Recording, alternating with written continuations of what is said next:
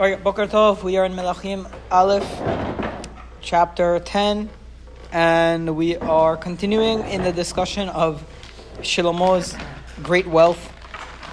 The queen of Shiva, uh, Malkat Shiva, queen of Sheba in English, came to Shlomo to test his wisdom and to see, uh, and she was impressed by his wisdom and his greatness and all of the glory that he was able to, he he displayed, and she went home realizing that there was nobody like him. Uh, it, it says that they imported massive amounts of gold, they imported massive amounts of almug wood, and they would they used this almug wood for to make a path between the house of Shlomo and the Beit Hamikdash. And he used it also to make the instruments for playing in the Beit Hamikdash. They did not see that kind of almug wood until this very day. And as we said, we've seen that expression a couple of times. Once in relation to Spices. the spices, yeah, good, and once in relation to the wood. And now we continue in the in the description of his wealth. Pasuk Yud Gimel. "V'amelech Shlomo natan lamalkat Sheva et kol chifsah asher she'ala." So the king Shlomo gave to the to the queen of Sheba all of her desires that she wanted. Besides for what she gave according to the hand of Shlomo, meaning, I think it's saying besides for the gifts that he gave her, he gave her all of the wisdom that she had asked for. That's how the Mefarshim explain it. Besides for all of the things that, uh, all of the wisdom that he gave her, he gave her uh, um, specific items as well. But tifin vatelech le'artzahi va'abadeh, and she turned and went back to her land, she and her servants. Pasuk Daled. Vayhi mishkal zahav asher bal lishlomo b'shana echat, shesh meot shishim v'shesh kikar zahav. The amount of gold that came to Shlomo in one year was 666 talents of gold. פסוק ט"ו לבד מאנשי התרים ומסחר הרוכל וכל מלכי הערב ופחות הארץ and that's besides for the, the this was like the official gold and then there's also like commercial gold that people would bring like people that were were tourists or that would come in and and according to one mafresh uh, tarim means like someone who comes in not to do a lot of business but to do a little business Right, so people that came to do a little business and people that came to do a lot of business and the people who were peddlers, a rochel is a peddler, typically of spices, rochel, like uh, avkat rochel means the spices of a peddler. Rochel could also be someone who says lashon hara, because apparently these rochelim would always say a lot of lashon hara because it would go from one place to another, or or uh, or the expl- the expression is the same way a peddler of spices goes from one place to another, spreading his spices. So to the Baal Lashon Hara goes from one place to another, spreading the, the bad words about people and the gossip that he's hearing. So that's why Rochel is also called, uh, is also someone who says Lashon Hara. It's a, it's a same word. And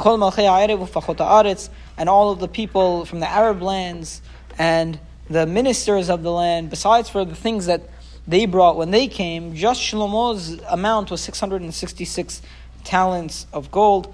I think the Radak makes the calculation and he falls six short. He doesn't know where the final six come from, if I remember correctly, but we won't go into it. Uh, Yes, that's exactly what it says. right. Okay. Uh, Pasuk Tetzain, Vayasa Melech Shlomo Matayim Tzimna Zahav Shahut Shesh Meot Zahav Ya'ale Ala Tzina Echat. Then Shlomo made 200, was it shields? Shields of gold. I don't know what Shahut means. Beaten. Beaten? B Um, E A T E. Yeah, yeah. Shesh Meot Zahav, 600 of gold, Ya'ale ala tzina, 600, 600 what? Shesh Meot Zahav Ya'ale ala tzina echad. 600 measures of gold he would use for each shield. Now, what are these shields? I'm, I'm assuming they're not using these shields in battle. I'm assuming these shields are just like uh, uh, trophies type Gold is very soft. It is? Gold is very soft, especially, and it says Rashi says that this gold was so pure that it was like soft enough to be formed into these shields like easily. Mm. That's what Rashi says. Like, But then it wouldn't be good. 24 karat is very soft. Zahav shachut hu zahav rach v'noach leheraka. That's what Rashi says. So it wouldn't be used for defense. This was purely a, a uh, what's it called? Baragashangi, as they say in Persian. Which makes sense. Okay. Ushlosh mil maginim zahav shahut, and then 600 magin. Magin typically is a shield, so I don't know what the difference is. How does it differentiate between Sina and Magin? What is it? We're reading in uh, Yud Zayin, right? Yeah. Yeah. 300 bucklers of beating gold. Bucklers. That's the Do you know what a word. buckler is? No idea. ושלוש מאות מגינים זהב שחוט שלושת מנים זהב יעלה על המגן האחד. Three portions of gold would go onto each buckler. ויתנם המלך בית יער הלבנון. And he put all of these things in his house, which was the summer house or the, the winter house or whatever that, the, the forest house. Buckler is a circular shield. Is a circular shield? Yeah. Oh, so they had like the real shields that, that had like the shape, you know, and then they had the circle ones that are smaller. So that would be a buckler. Okay. Pasuk Yudchet, "Vayas hamelech kiseh shen gadol vaytzapeu zahav mufaz." Now we're going to describe Shlomo's throne. He made a, a throne out of kiseh shen. I think that's uh, ivory. Ivory. He made it out of ivory, very big, and he covered it with gold uh, that was uh, Sparkling. sparkling, mufaz. Okay, by the way, paz also means gold, so it probably comes from the same thing. Zahab mufaz, paz, ateret paz also means uh, gold, so it's all mufaz would maybe came from the fact that mufaz would mean sparkling in the sense that it, it also it came from gold and gold sparkles, something like that. Shesh ma'alot lakiseh v'rosh agol lakiseh me'acharav. There were six steps going up to the chair, and there was a circular head for the seat behind it. V'yadot mizeh u'mizeh el mekom hashavet. And then there were handles on this side and that side where the person would sit. Ushnaim arayot omedim etzel hayadot. And there were two lions that stood next to the hands. What do you understand what this uh, uh, Rosh Agol? It's saying that there's two lions, figures of lions standing next to the arms. Yeah. And 12 figures of lions. No, that's in the next pasuk. What Oh. about early in the in the nineteenth pasuk? The throne had six steps. A rounded top to the throne at its back. Arms on either side at the place of the seat. What is the circular thing? It's like the top of the like the oh, top Oh, of the, oh, like it was back, curved. like it was curved. was circular. curved. Okay, Yeah, I like see. I see. All right. ושנים עשר ארעים עומדים שם על שש המעלות מזה ומזה, לא נעשה כן לכל ממלכות. And there were 12 uh, mini lions, smaller lions. Is that the difference between arayot and ara- arayim? Okay? That were standing on the 12 steps, and they had never seen a throne like this. On the six steps, sorry. Oh, 20 12, steps. 12 on the six steps, yeah. So they, uh, there was never a throne made like this in all of the kingdom, so that's number three. It's the third time we're seeing this expression. There was Yeah, talking about his throne. So he had the spices, the, the wood, the almug wood, and his throne. Pasuk kafala mashkeh hamelech. And all of the vessels for drinking that the king had were gold. This is a funny pasuk. V'chol keleh bet ya'ar zahav sagur. And all of the vessels in the house of the Ya'ar halevanon was zahav sagur, was gold that is, what is sagur? Pure, yeah. Uh, En kesef lo nechshav bimei Shlomo lim'uma. There was no silver. It wasn't considered anything in Shlomo's days for, for, for even a little.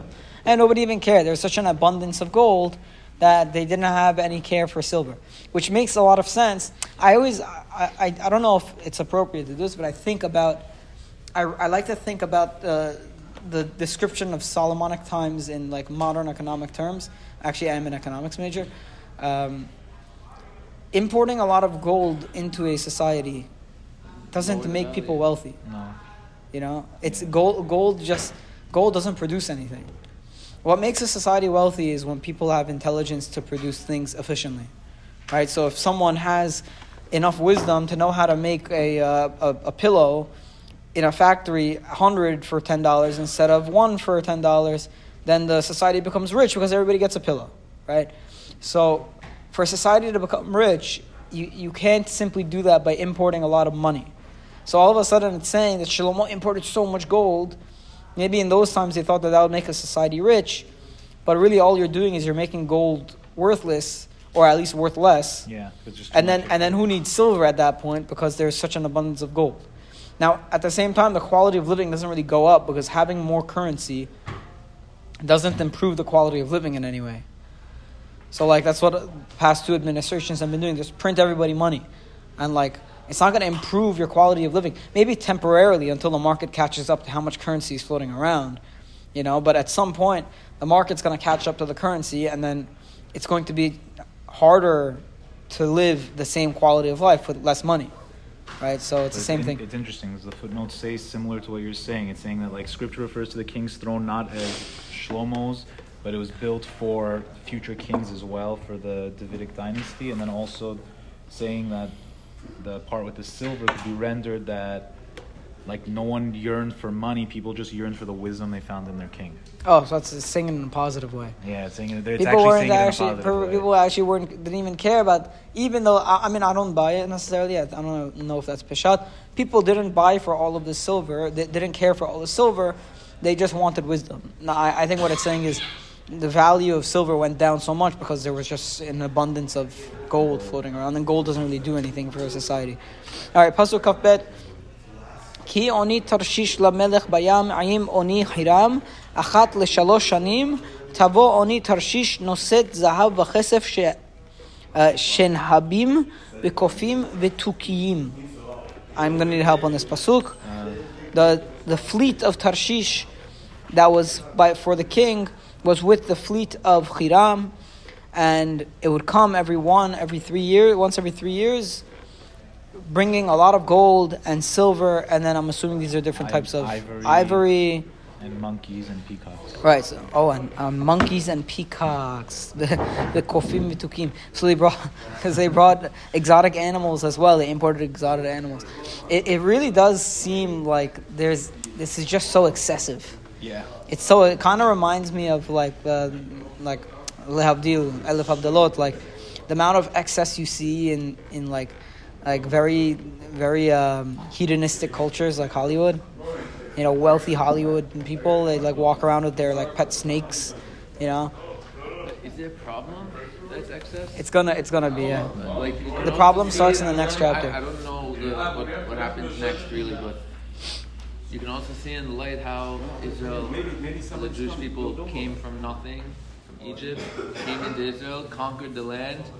It took hundreds of years for them to go through all that uh, Shoftim era and stuff like that, but now really established Yeah. something and became super rich. Right, this was the glorious time of Israel. This was definitely the best time in the country's history. I mean, in the in that time's history. But the negative element is that we have an isur for the king to uh, amass too much gold and silver. And the closing of this chapter, we're going to see violates another thing. And Shlomo became uh, greater than all the kings of the land of the world in terms of wisdom and wealth. And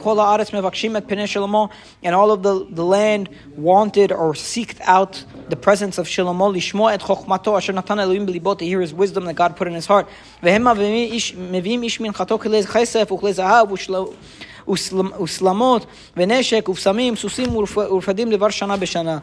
And anybody who would come from any other land or from any land that wanted to hear his wisdom, they would also bring uh, along the way. They would bring their gifts for him: uh, vessels of silver, vessels of gold, clothing. Uh, what is neshek here? Uh, a military uh, uh, weapons, uh, um, Spices, spices, horses. and, and mules, and everything they would bring uh, every year. Pasuk of Shlomo rechev ufarashim. Right, because it says velo yarbelo nashim, velo yarbelo susim, right? Uh, Pen yashivita am mitzrayma leman harbot sus. It- The king is not allowed to bring, is not allowed to buy a lot of horses and have like a standing army of a lot of chariots. ויאסוף שלמה רכב ופרשים, ויהי לו אלף וארבע מאות רכב ושנים עשר אלף פרשים, וינחם בערי הרכב ועם המלך בירושלים.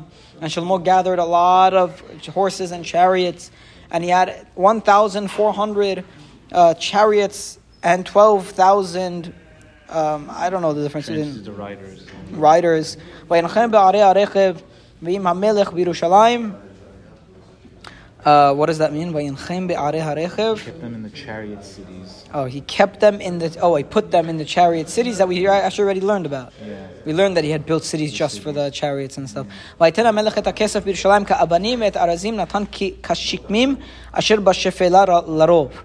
And the king gave put the silver in Jerusalem like stones Meaning, I think there was so much of it that they just used it as, as common as stones. Beit Arazim natan kashikmim. And then the, the Arazim, which is expensive wood, he used like shikmim, which is a cheaper wood. Asher b'shefela larov, that's abundant in the valley. Um, and now the final pasuk will do umotzah hasusim asher lishlomo mitzrayim. The source, the source of the horses was from where? From Egypt. Umikveh soharei amelech yikhu mikveh bimchir. Um, and the gatherers, I, I don't, I we have says to. like uh, in association with the king's traders, they would purchase these at a set price Okay. from Egypt. All right. So basically, we're seeing a blatant violation of what we know to be nisur, which is to bring horses from Egypt. And uh, we'll see, as the next next chapter, things start to deteriorate. Baruch Adonai Amen.